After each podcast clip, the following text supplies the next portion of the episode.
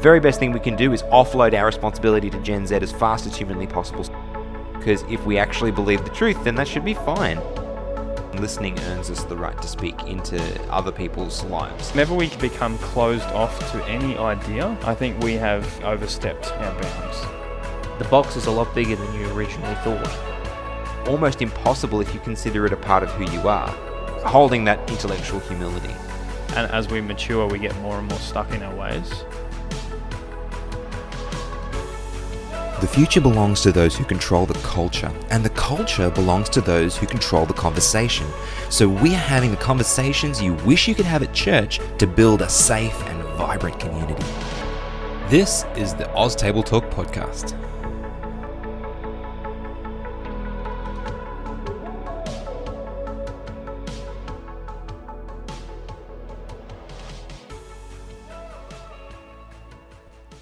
Hey everyone, welcome back to another episode of Oz Table Talk. My name is Luke and I'm at the table with Dave and Ben. Evening, guys. Good Good evening. How you been? we both looked at each other. I've been pretty good, thanks. Yeah, yeah pretty good. Yeah, yeah pretty terrific. Pretty, pretty terrific. terrific. living the dream, boys. Living the dream. Oh, see, Willsy's not here, so someone has to be, right? Uh, uh, yeah. In fact, he really was living the dream on Sunday. We were shopping for your wedding together. Yeah. Five boys, mm-hmm. six boys, in fact. Mm-hmm. Just five boys in the car. That's why I remember 5 mm-hmm. yeah, it was a, a nice trip away. Enjoyed ourselves. Yeah, it was fun. Mm-hmm. That's good. Everyone got a suit but me. But yeah, there's always one fussy guy, isn't there? Yeah, yeah, yeah. yeah. But that's all right. I'll sort that out. no, no. Let's be honest. It wasn't because you were fussy. Mm. All right. Um, and I'm also um, excited because we started building the studio. Mm-hmm. Luke and I started the work on that this week, so that's been awesome. Yeah, it's actually come together even faster than I expected that it would. I mean, yeah. you know, we've put what like this week we've put like a day and a half into it, and yeah, like most of the framing's done. Just got to uh, finish the roof and Start sheeting. Start sheeting it. Yeah, it's great. Yeah. So my my shed is what is being converted. So that's why one of the that was one of the reasons that I was so keen to actually buy you know get this place where we are now mm. because I I've been staring at that shed ever since we came here the first time, going it's gonna be a studio. It's yeah. gonna be a studio. It's gonna be a studio. So I tell you what, I I will not record in that shed until there's an air conditioner in there because it's so hot. yeah, yeah. Well, the weather's kind of ridiculous, but. Uh, Give it a couple of months, and you won't need one. This oh. is yeah, maybe, maybe more than a couple of months. uh, so I was talking to someone, a friend the other day, and uh, he said, "Are you going to insulate it?" I'm like, "Yeah, you kidding? Of course. There's going to be as much insulation as I have room for." Yeah. so, guys, we got a few things to cover off before we start our episode tonight. Yeah, we do. Mm-hmm. Got some housekeeping housekeeping.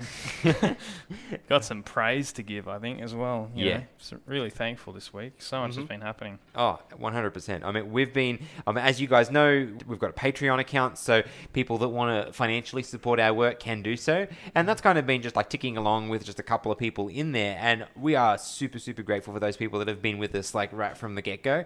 But in the last month, like, three new people ha- have jumped in and, like, ranging from like one dollar a month, uh, you know, up, and we're just so grateful for any you know any support that we've been given, and so we just thought it would be a good time for us to pause and just give a shout out not only to the people who have just jumped in, of course them too, but all of our supporters, all of our, mm-hmm. our patrons. So just for just for a few, like some of our oldest patrons, there's, there's the Bailey family, Jonathan Wald, Brittany Bartlow. You probably you may remember Brittany from our Does God Hate Tattoos episode. James Paulette, Hernan, We've got, and the recent ones that we've had in the, just over the last month, Leah, Melanie, and Glory Will. You know, guys, we just want to thank you so much because it really is. It might sound like a, an old line, but what we do really is enabled by you guys, and so we really appreciate mm-hmm. that. So yeah, that's to say thank you to some of our supporters who are giving, you know, extremely generously. Mm. We will be dividing out some merchandise and sending that through to you as we can. Yes. Mm-hmm. That'll be coming your way. And and also worth mentioning that these guys are the guys that are financially supporting us, but we've got people that are praying for what we do, and the people that are in our Facebook group. We really appreciate you guys too, because you know you guys uh, input so much into how we think and what we produce. Right. And- I and mean, so- you would have just finished listening to three full episodes of our interaction with some of those listeners in the, the series, the short series that we just finished. yeah, And we do appreciate those inputs. It just it gives the episode so much richness and gives us some new ideas to really bounce off, and we do really appreciate that. yeah, Yeah. And, uh, and yeah, all the people that have given us reviews as well. If you haven't done that, now's the time. So, even if you want to pause the episode, go leave a review and come back. I'm okay with that. So, I'm okay with that. Dave, save me. You sound like one of your kids when they're like trying to sound like they really aren't desperate for something. like, oh, okay, daddy, of course, yeah, I can have that. Look, not that I'm desperate. I just know that people are busy, and if we don't tell them, they won't remember. Yep, yep, definitely. Yeah, So- so, thank you so much, guys. We do appreciate your support, and uh, as Luke was just saying, we also appreciate those who, you know, drop everything and, and help us out with a coming on the show from time Mhm. to time. Yes. You know, we've had people that we we've literally messaged them half an hour before they drop in, and yeah, it's cool. It's really cool. So Mhm. we appreciate our, our family, and Mhm. we look forward to continuing to serve. Hopefully, uh, even better as we get the studio set up, and Yeah. you know, maybe maybe get that scary video camera out. Yeah. Don't sound so excited, Ben. It won't be as bad as you think. Uh, not all of us have a face for cameras like Dave does. That's oh, true. shut up. Oh, Dave, we can't help it if you're so pretty, man. so our question tonight is why does Luke lie so much? All right, so our humans adva- of Adventism question tonight Mm. is actually going to lead us into our episode. So this is going to be an interesting one. So thank you again to Caleb, Caleb Isley, who has put out these uh, discussion starter questions. If you want to have a look at them, you should go to Humans of Adventism, the website, or wherever you can get in touch with Caleb, and, and he will send them through to you. They're a great way to start conversations with people that you, uh, you know, wanting to get to know, or small groups that you're working in. Hmm. So, modelling that again, let's uh, let's go with tonight's one, which is what's something you used to believe that you don't anymore? And the s- second question to that is what changed your mind? Hmm. Do you find that a hard question? I do. I do. And like, there's a couple of things in my life that are obvious things for me, but I feel like I've spoken about them before, and uh, so I'm trying to I'm trying to dig a little bit deeper and, and find something that, that's a little a little less uh, less obvious in my life. Mm. What about you, Dave? Do you have any anything top of mind? I was thinking about what you were just saying then, and I was thinking, yeah, I could go with something that's a bit different that I probably wouldn't have expected to have said. and that is when I changed from um, Android to Apple. as as a phone operating system, Yeah. you know, I, I I didn't think that you know iPhones were you know all that crash hot originally, but then you know I, I used some friends' phones for a time and found that the Apple operating system is at least to me very intuitive, Yeah. and so yeah I. I wouldn't think about going back now unless I had a very good reason to do so. Mm-hmm. Um, so yeah, what what changed my mind was actually in that case experience. You know, Mhm. taste and see. Mm. Taste and see that that the the iPhone is good. yeah. yeah. Well, for me, one that that was uh, springing to mind is how I dress for church, Ah, and that's something that has. more meaningful than Android to Apple. Yeah. well, I would have picked something frivolous if I could have thought of it. Um, Don't admit that on the podcast.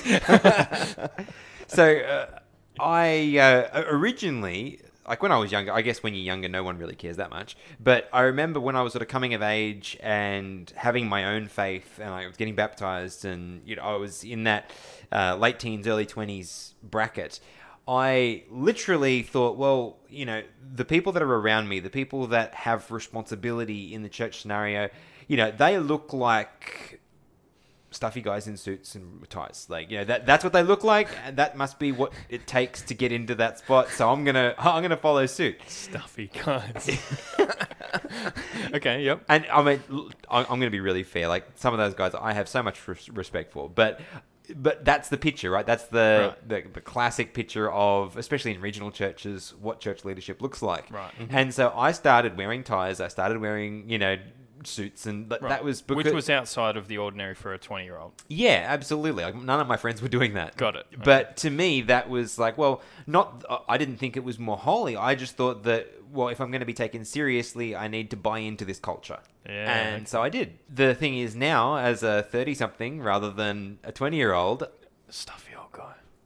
now, now I'm a- that's great. Now I'm a stuffy old guy. But um, to answer the part of the question of what changed my mind, I started to think about it less. Of, I, I guess now I now I am this age. I'm not trying to prove myself to anybody, and so. Uh, but now I'm thinking of it more along the lines of evangelistically. How how should I dress if I was going to represent God the best to the people who don't know Him yet? Hmm. Not necessarily to the people who do already know Him and have done for 65 years. How do I present the face of God most attractively to people that don't know Him yet? And that's actually not a suit and a tie, in my in my opinion. I think that's going to change dramatically depending on your where you live. Uh, as of course, that's always going to be the case with that sort of thing.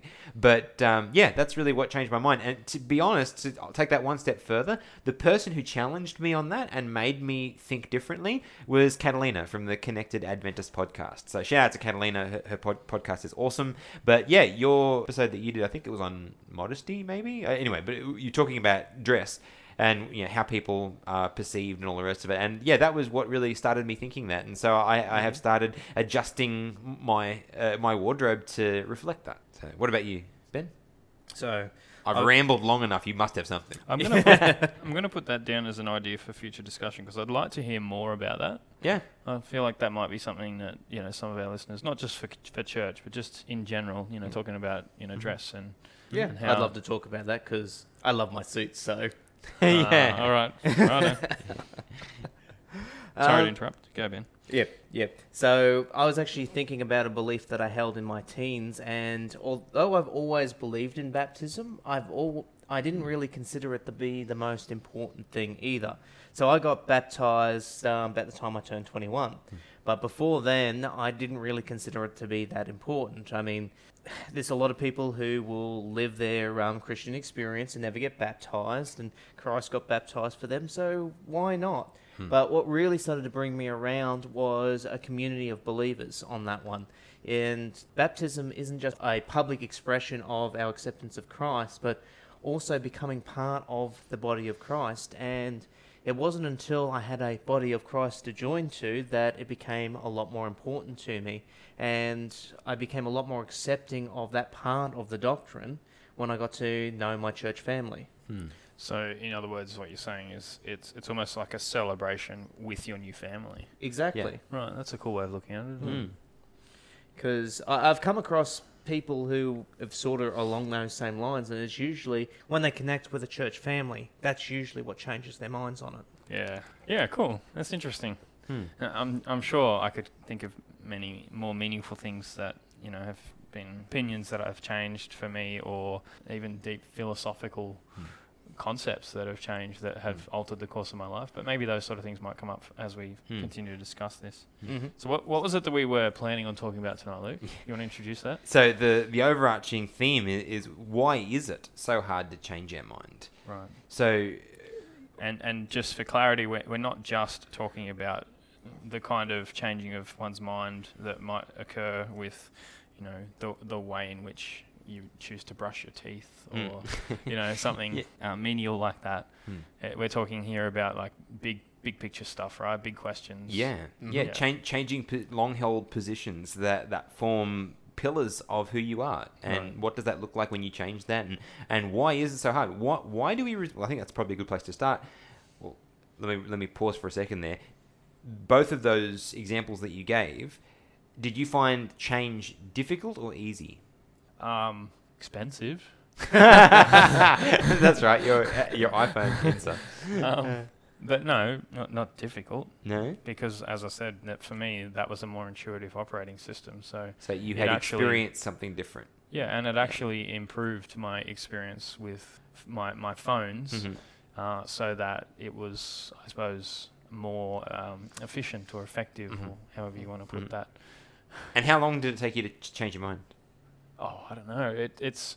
I think a lot of the time, changing your mind happens incrementally, Yeah. Mm. a- and it almost happens imperceptibly as well. So Mhm. I think it was probably something that had been in the back of my mind for quite a while before I actually decided Mhm. to do anything about it. Yeah. So I couldn't really Mm. tell you, Yeah. to be honest. What honest. about you, I, I definitely resonate with that because although if you would when I was first coming to church, you would have asked me, I probably would have said nah. Mhm. But um, after after a little while of regular attendance, it's Mhm. it kind of just changed all on its own. It wasn't really something I had to put any effort into. It just Mhm.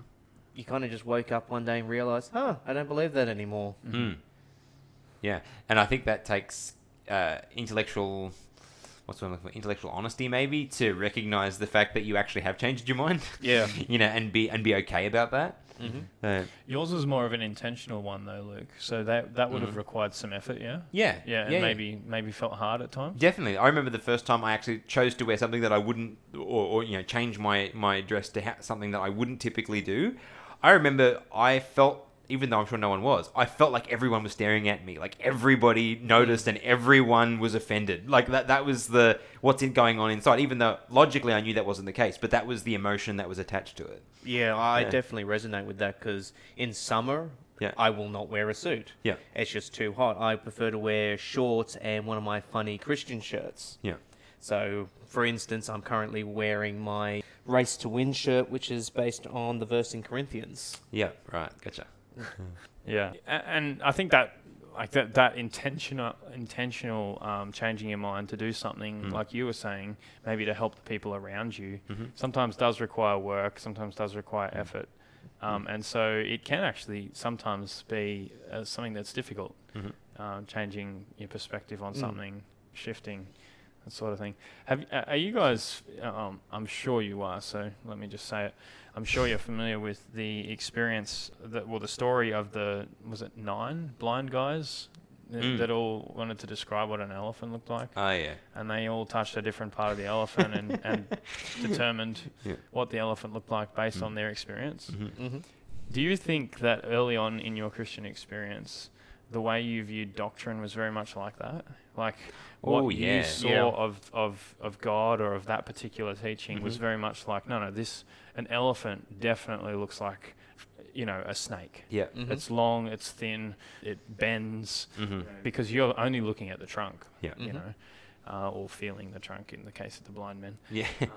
But yeah, I, I think uh, to begin with, that's very much how it s- it starts out. But I feel, as my Christian experience has matured, that my perspective has opened to the point now where what I might be feeling might be, you know, the leg of the elephant. Mm. Mm-hmm. Um, and so I might be thinking to myself, well, what I feel of Christianity is it feels like this. Mm.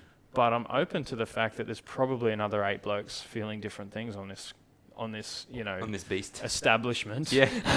this Yeah. um, you know religious way of life Mm. and so I, I think it's opened my perspective to the fact that there could be other ways of viewing things Mhm. and other ways of experiencing life Mm-hmm. Oh yeah. I- have you noticed the same sort of change Oh yeah, definitely. I actually just you just triggered a thought for me as you were talking. Then uh, I'm going through a, a a book at the moment um, by um, Daniel Kahneman. He's he specializes in the psychology of decision making, and he uh, ta- it has all these different. Uh, I'm trying to think of the word like cognitive biases and problems in the way that we as humans make decisions. And one that he keeps coming back to, like in virtually every chapter, doesn't matter how varied the topic is, he keeps coming back to this one thing.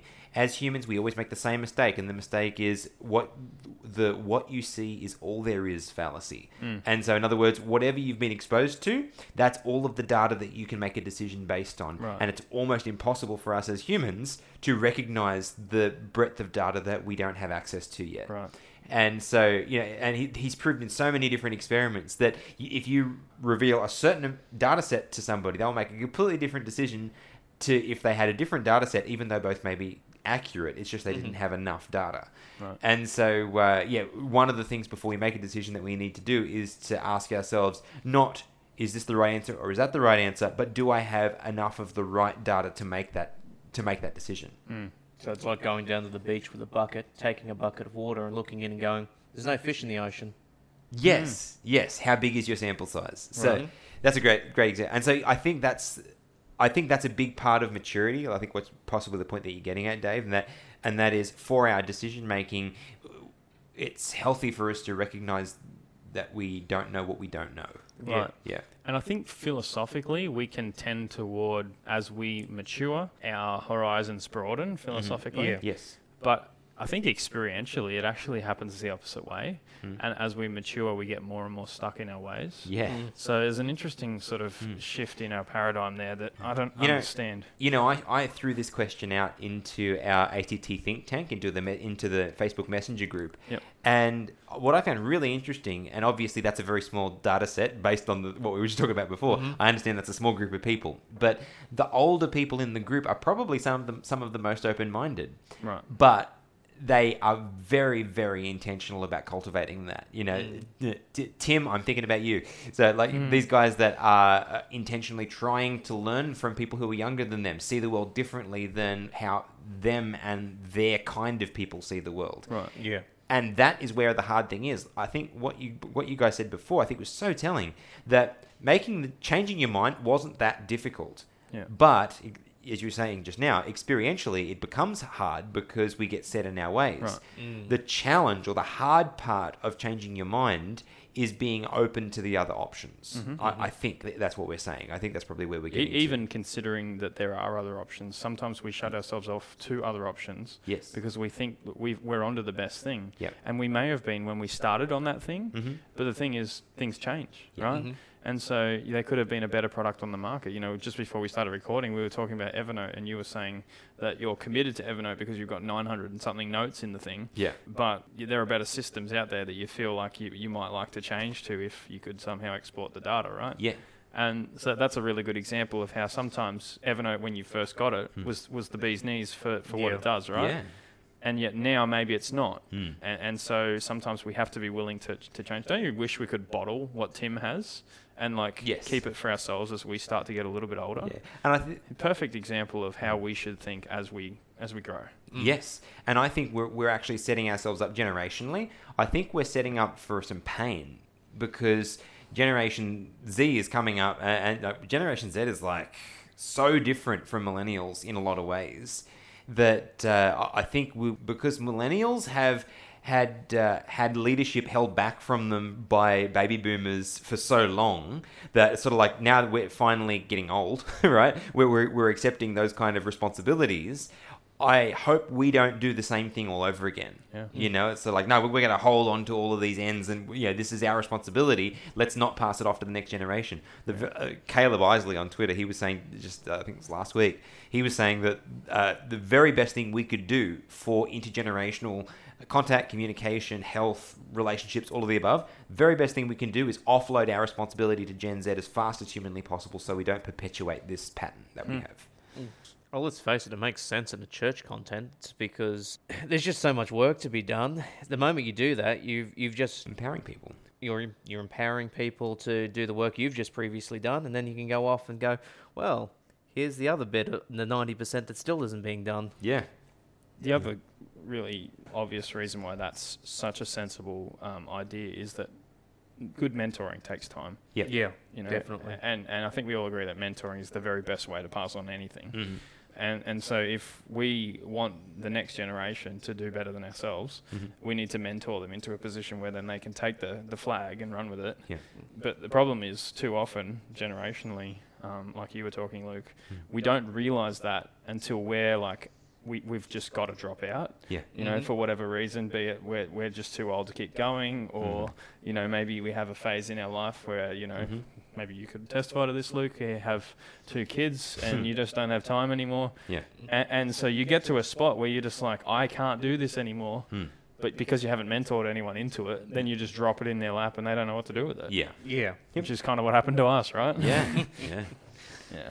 So, what do you think? If I mean, all, all taking all of that into into consideration, how do we avoid? And I think I think we've spoken about it a little bit here, but I just want to put a fine point on it, see if there's anything else to shake out of the discussion. but how do you think we avoid settling into that arrogant position? Uh, this is very similar to illustrations you guys were sharing before, but Yeah. maybe it has a slightly different take that might answer your question. You ever heard the story of the Christian professor or something like that who went to a, another university to, to do a debate with an atheist about you know whether you know evolution or creation was true, Mhm. and uh, unfortunately he wasn't able to show up. And so they said to him, you know, would you like to present your argument anyway to the students who had come for the debate? And he said, no, that's fine. I'll just ask two questions. And so he asked two questions to these students. The first question he asked was, How much of all knowledge do you think you possess? Hmm. And they said, Oh, well, you know, some, maybe 10%. Hmm. And he's like, Well, it's generous, but we'll give you 10% just, just for the sake of the illustration.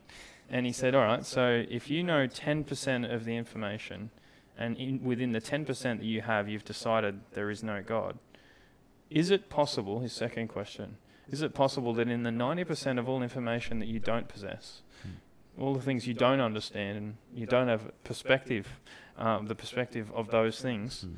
is it possible that in that 90% God exists? Hmm. And they all had to say, yeah, of course it's possible, Mm. you know, because we don't know, right? to deny that would be Yeah. stupid. Yeah. Mm. And so he says, well, then you're not atheist, you're agnostic.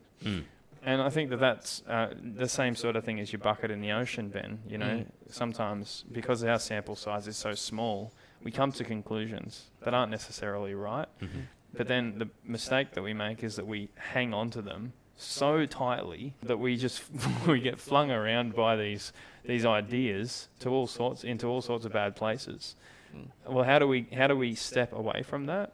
We have to first realize we don't know everything right? We don't have like the, the full 360 degree perspective, if you like, Mm. of, of life, of all that there is to, to know and to experience. Mm. And so we have to be able to step back and go, it is possible that somebody else's perspective is Mm. true, Mm. right? Or that, that this, this particular um, opinion or this particular philosophy or whatever it happens to be that you're thinking about changing your mind about, it is possible that this is true Mm. Mhm. you know, because I don't know, Yeah. you know, I don't know what I don't know. There was a guy I I was listening to who was talking about one of the most effective things to help him to broaden his perspective was to always be learning something. Now, not let's not confuse this. This he's not talking about like continual improvement in your career or hobbies or whatever. He means continually trying something new at which you are terrible. And the reason reason being, it keeps him grounded in the knowledge that I might be good in this narrow subsection of Right. life, but there's a whole world out there of stuff that I'm not even remotely competent at. Hmm. But the benefit that he gets from it is that he will often learn a technique in whatever that new thing that he's learning is that he can then cross pollinate into another area of dis- of expertise or discipline that he actually is capable of. Mm. You know, e- extrapolate something that he learned while learning how to snowboard, but you know, i- inject that into the business world or whatever it may be. Mm. Mm. So, and I, I thought, oh, that that makes a lot of sense. You know, just keeping keeping yourself humble. Right. It's probably the the point there, and I think that's a a description of what you were expressing. Yeah, Dave. yeah, Ha- I was. I was- holding that intellectual humility. Right. I was I was talking about how that we we need to recognize that yeah we, we don't know what we don't know. Yep. And so staying grounded is a good way to put that. Staying humble is a good way to put that. Uh, s- staying op- open is Mhm. another Yeah. way to put that. You know. Mhm. I think we, if whenever we become closed off to any idea, I think we have overstepped our bounds. Yeah, yeah. Well, I think we were talking about this a, a few months back, but the paradox of expertise. So, Mm. you, your first beginner level of expertise is they think they know like 60% of a thing, when really they're only like the 5%. Then your ne- next stage is your intermediate. They've realized just how big the box is, and they realize they know basically nothing Right. Mm. and there's this whole new world that they've got to learn. And then there's the expert who knows the most about the box, but actually there's a little bit of doubt there. But what is in particular interesting is you've got to have a certain amount of knowledge in, an, in a particular area of expertise to at least understand that the box is a lot bigger than you originally thought Mm-hmm. Mhm. and often we are we run into this problem when we walk into a situation and we're, we're so ignorant we don't even know how big the box is Right. Mm. and that that creates arrogance You know what? Just as you were saying, I just had a mm-hmm. moment in my head. So, think about um, biblical characters, right? Think about like one that springs to mind is is Paul, right, Mhm. or Saul originally. So he's traveling on the road to Damascus, and He knows. yeah, he knows. He's- He's the He's- Pharisee of Yeah, Pharisees. he's sure. He's well educated. He knows. Yeah, yeah. And so you could think he, this is the the beginner state that, that Mhm. you're you're talking about. He thinks he knows the box. He's and the box in this case being God and Mhm. and what God's doing on the earth. And then all of a sudden, the risen Christ appears to him, sits him on his butt, and has a real good conversation with him. And all of a sudden, he has been exposed to a completely new data set.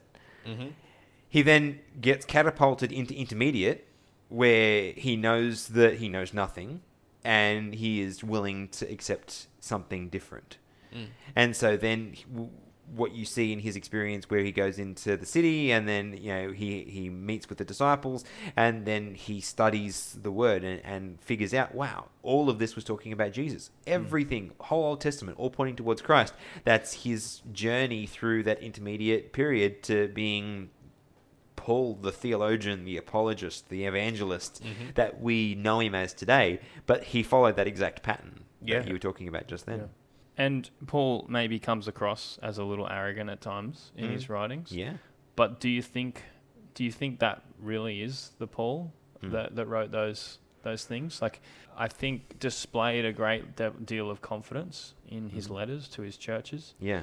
But yet he still at the end of the day refers to himself as the chief of sinners. Mm. Mhm. And that makes me think that he even after, you know, becoming the great like you said, apologist, evangelist, All of the- Christian, All of the abovest. Yep. yeah, he still at that point I think r- recognized that he knew very little, Mm. Yeah. you know, or that he was very little. Hmm. He had a lot. He knew that he had a lot of more growth to go. Yeah.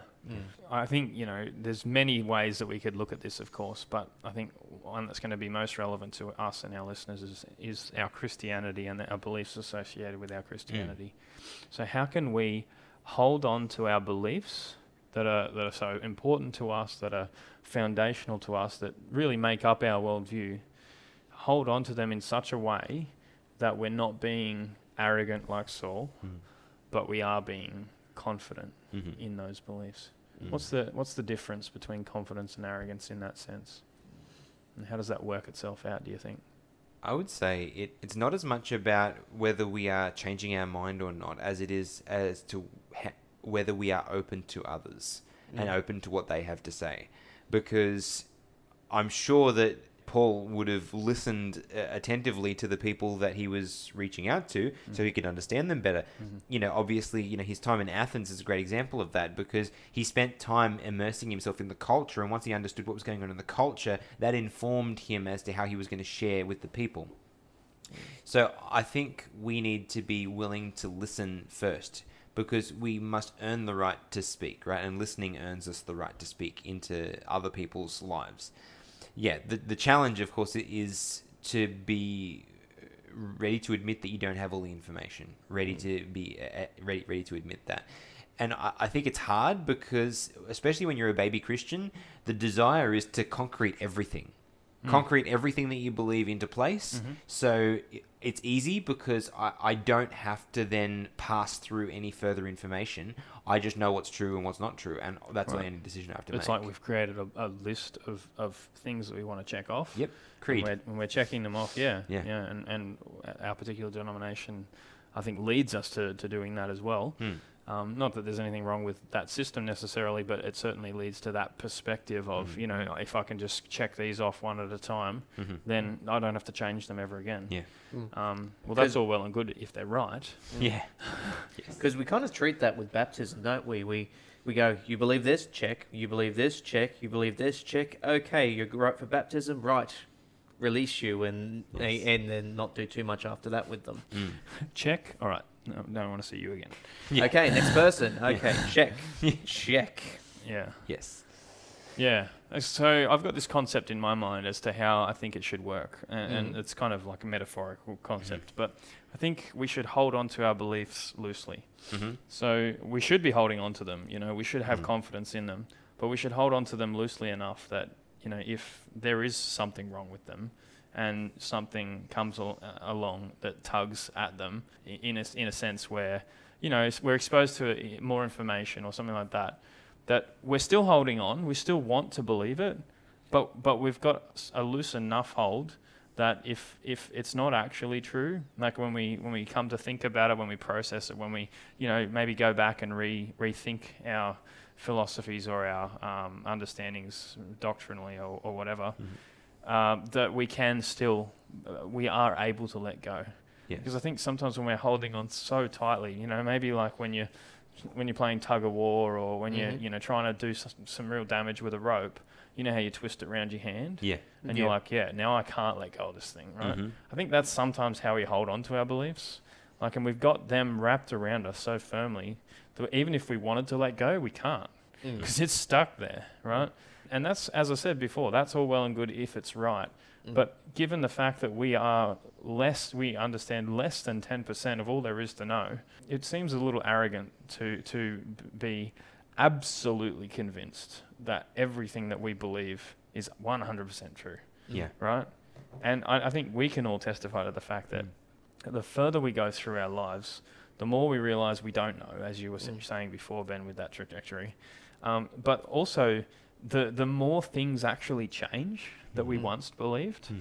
You know, whether it be our theological understanding of, of who God is and how He relates to us. I know that has shifted a lot for the three of us, Yeah. you know, significantly over the Yeah. last say ten years. Mhm. That's changed an awful lot, right? Mm. And I don't expect that that change is finished. I Mm. expect that that will continue to change because it's as God softens me up and I become more and more open to understanding Him more fully, Yeah. more things are revealed, and so my perspective of Him is enhanced. Mm.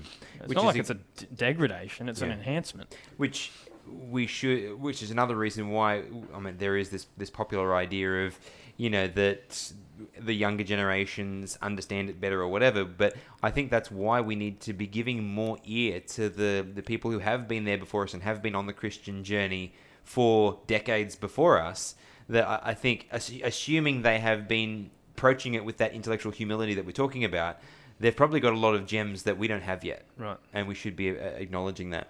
Something else that you said there, Dave, that really was like, oh, that, that's that's such a powerful point.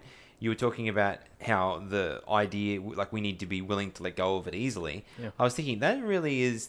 Uh, we have a tendency to take an idea and we attach it to our self worth. Yep. Mm. So we consider the idea of us being, and I, I don't know whatever whatever it may be, you know. But if you if you attach the idea that, I mean, I was talking about dress before, but you know, some people take modesty to a, a really high degree and they they take it super seriously. And If you consider that a part of your personality and then you're exposed to different information and you go uh, you say okay maybe what I'm wearing isn't necessarily the the best thing that God wants me to do taking that and changing that is actually almost impossible if you consider it a part of who you are if you consider that something that is separate to you it's an idea that you're holding but not necessarily a part of you then you can let it go because it's just like you know i'm sitting here at the table and i can pick up this phone in my hand and you know that's a it's not a part of me. It might be my phone but it's it's not a part of me. I can still choose to put it down mm-hmm. And I think we need to think of our ideas like that. They are utilitarian. We, we hold them as tools, but when we when they when they outlive their usefulness, or we are exposed to information that uh, deprecates them, then we should be willing to put them down. A- And can I maybe point out a little chink in your illustration, Sh- O- only for the sake of I'm sure there's plenty.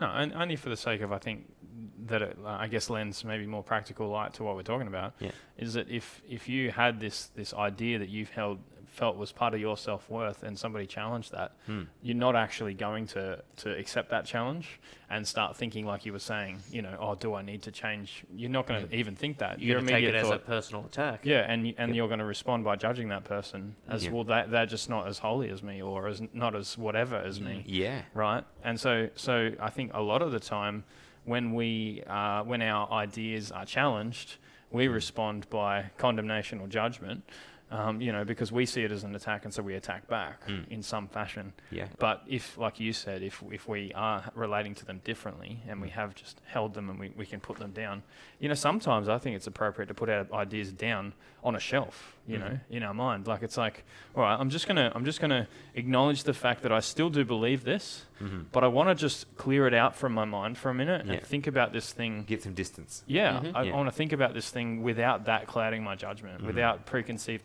opinions, Yeah. changing the way that I perceive reality. And it's really hard to do that, of course, and Mm. in fact, probably impossible to do Mm. that properly Yeah. because we, we're always going to have some level of bias. Mm. But if we can remove bias as much as possible, Mm. um, that opens uh, the way for you know further constructs. I, I think of King David, you know, his experience where he had sinned, he didn't seem to want to admit it. You know, Mhm. he, he was he was really like just avoiding the fact that he had done this Yeah. and just moving on with his life. And God sent to him Nathan the prophet to reveal to him through this illustration, if you like, Mm. exactly where he was at. And when he could see himself from another angle, Mm. different than the angle that he was looking at, it's almost like that the, the true perspective of, of sorry, the perspective that David had at the time had been put on the shelf. And now he's just literally looking through the lens of Nathan's story, and he's like, "Wow, that's really bad." A- And then when Nathan pointed out to him, "Well, actually, that's you," because his idea was still on the shelf, because he was thinking about the story. He was Yeah. like, "Wait, what?" you know, and that eh, I guess was a catalyst for him for, for change, right? And so s- sometimes, you know, things like that, you know, are going to we're going to have an experience. You know, I think I think of you know when somebody in who you're close to in your life, some that something really important. Uh, they they come out with some really important news, whether it's you know oh, I, I just wanted to let everyone know that I am homosexual, or I just wanted to let everyone know that I'm no longer you know going to be a Christian, or whatever it happens to be. And you know when somebody that you love and are close to comes out with something like that, your your perspective of that thing changes in that moment. Well, it has to. Right, it has to because Yeah. now rather than it just being a concept, it's it's humanized. There's Mhm. a person involved in this, right? Yeah. And so because there's a person involved in it, you have more empathy, more compassion, Mm-hmm. and sometimes that's a catalyst for a change of mind. Mm. So we're saying so far we're saying that's a fantastic thing. Mm. I want to ask though, is it possible that sometimes that's like changing your mind on a, on something just because of an experience Mm. is not actually the best thing. Like for example, Yep. let's go back to your choice to change your Mm. um, church attire, Luke, Hmm. when you were 20 years old. Mm. You know, you're in the church. You want to earn the respect of the people by wearing the right clothes, right? Mm. Um, is it possible that that particular decision that you made, although obviously done from you know pure motives at the time, Yeah. wasn't necessarily the right thing to do? Mm. But you were just responding to a situation that was going on in your life. Yeah, yeah, absolutely. Because I mean, if you if you wanted to look at that, because it depends how you cut it, right? Like, Right. if you wanted to look at it uh, from a positive light, you would look at it and say, well. Uh, I just wanted to be the the best example that I could be, and and that was the way I took it at the time. You know, if you wanted to look at it in the most negative light possible, you could say, well, it's a political move where I'm trying to manipulate people into seeing things my way, or whatever you know, whatever way you look at it. So yeah, it, there is a world in which that could have been the wrong thing to do. Right. And so, Yeah. sometimes I think I did this when I was younger. Sometimes you might make those change of decisions actually because of this whole self worth thing you were talking about. Yeah. And you, you might actually change your mind to do something differently Mm. because you think that will gain you more worth. Yeah. Uh, when really that's not what it's gaining at all. So by doing that, by changing your mind on that thing, you're Mm. actually submitting to um, like a negative culture. Yeah. Yeah. So so I guess my point in bringing that up is just that Mm. you know experiences change us, Mm-hmm. but they don't always uh, have to change the way that we think. Yeah. They could just cha- they could just be a catalyst for changing the way that we relate to people. Yeah. Mm. So uh, I like that. I like that. But and I guess the, the question that sort of comes on the back of that for me anyway is if that's the case and that's what's happening, we have the possibility of uh, change because we've spoken about change largely in the positive sense, right? That, Mm. That's the way we've we've described it. And what you're saying there is that it doesn't have to be. It can it can form a negative. So how do we know when there is something that's worth locking down on and sticking with? How how do how do we know when it's safe to do so? Because we're saying now that it's good to it's good to change, but there may be times that it's bad. So how do you tell the difference? Right.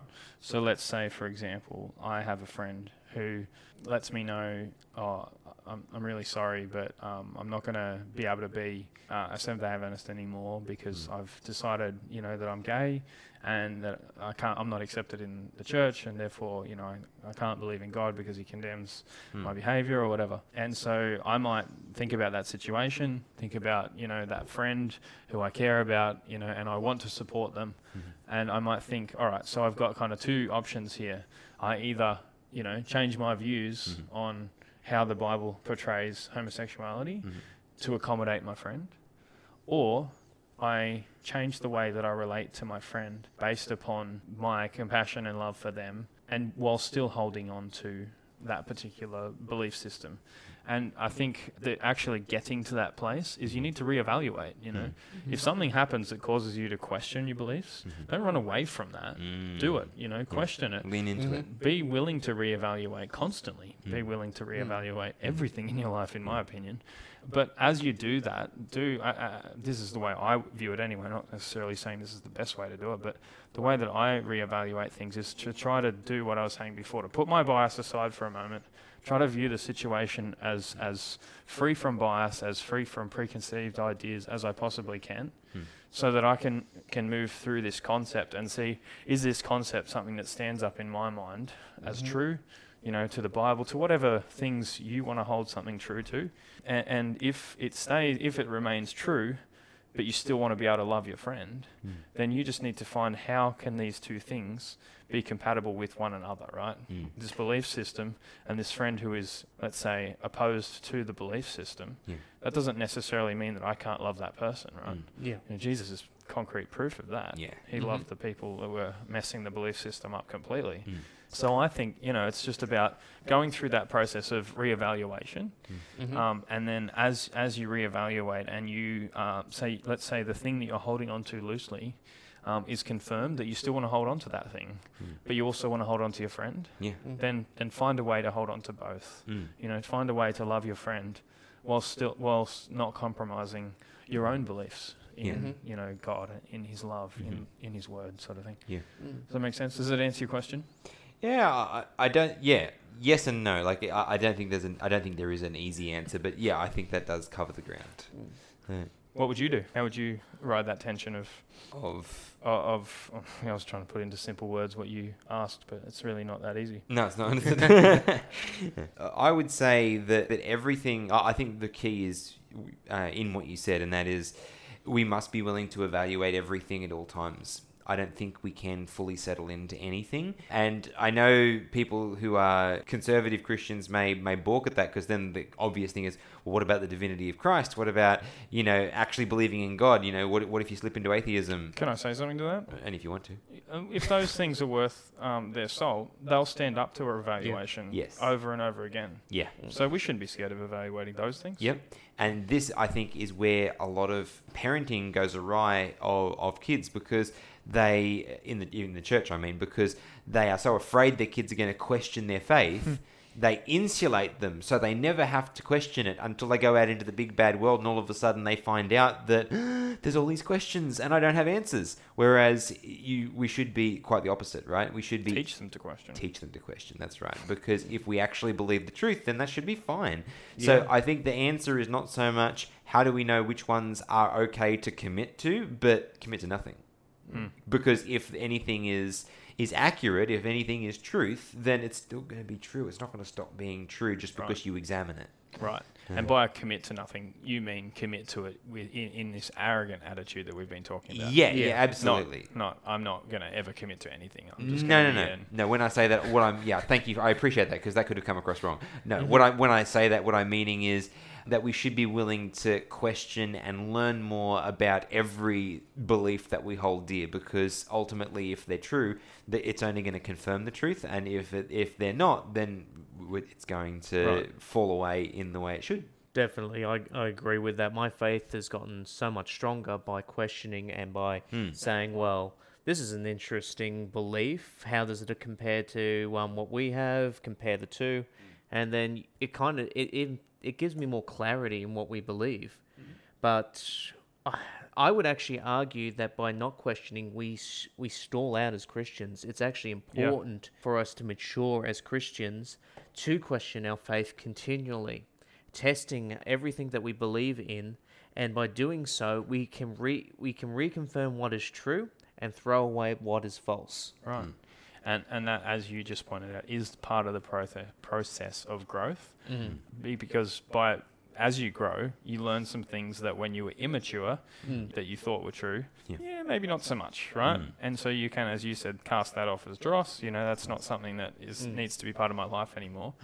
Mm. I'm now going to focus in on these new things that I've found that Yeah. are true, and you then grow and you grow and you shed more and more of your old skin as you go. Yeah. Mm-hmm. Yeah, Yeah. yeah, and that's and that's a beautiful process, right? That's sanctification, really. Yeah. Yeah. Yeah, So you know, like the the age old debate is should pineapple be on pizza, and yeah, th- there could be somebody listening, maybe maybe one of us, who always thought no, pineapple should never be on pizza, Hmm.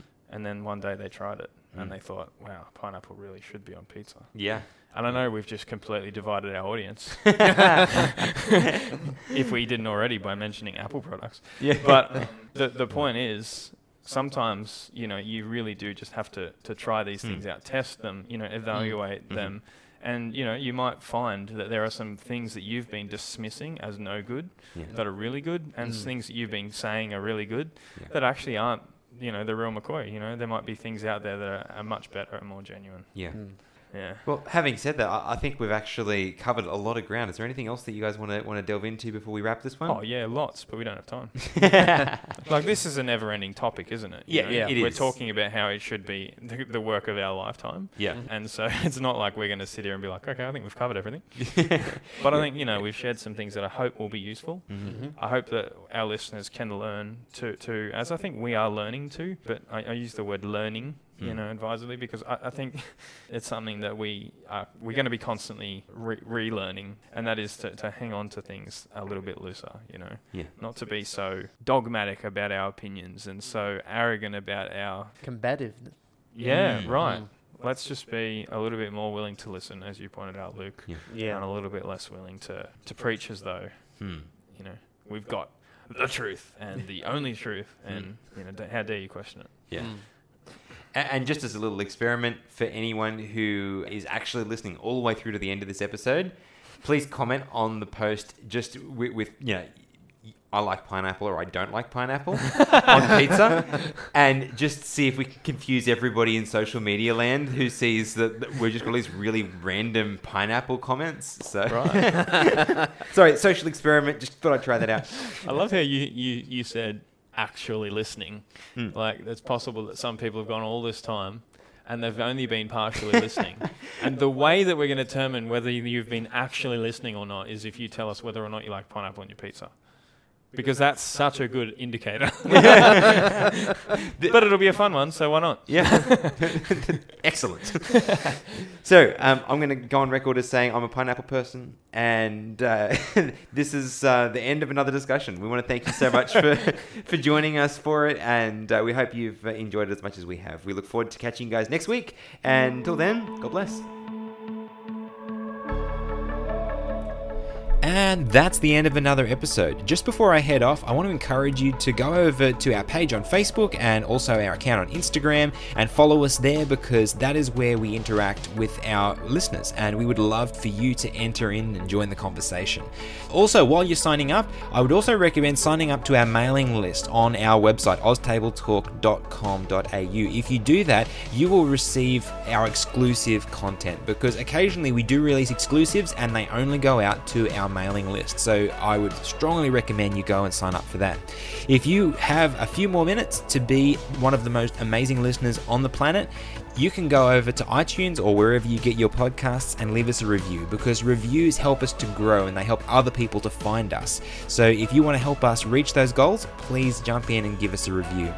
The final message that I'd like to leave you with is to let you know about our Patreon account. Now, Patreon is a way for creators to get paid for creating. And ultimately, what we do does cost money to get us hosted and have the services that we need to run the podcast. And so if you'd like to help us do that, jump over onto patreon.com slash oztabletalk and you can you can give anything from even a dollar a month uh, upwards but at different levels there are different benefits different rewards that we want to give you just to say thank you for being an amazing supporter of ours if you can't afford that we would just gratefully accept your prayers because that is what our ministry runs on. And so, with that, I will leave you to your day and thank you so much for listening to this episode. We look forward to seeing you guys next week.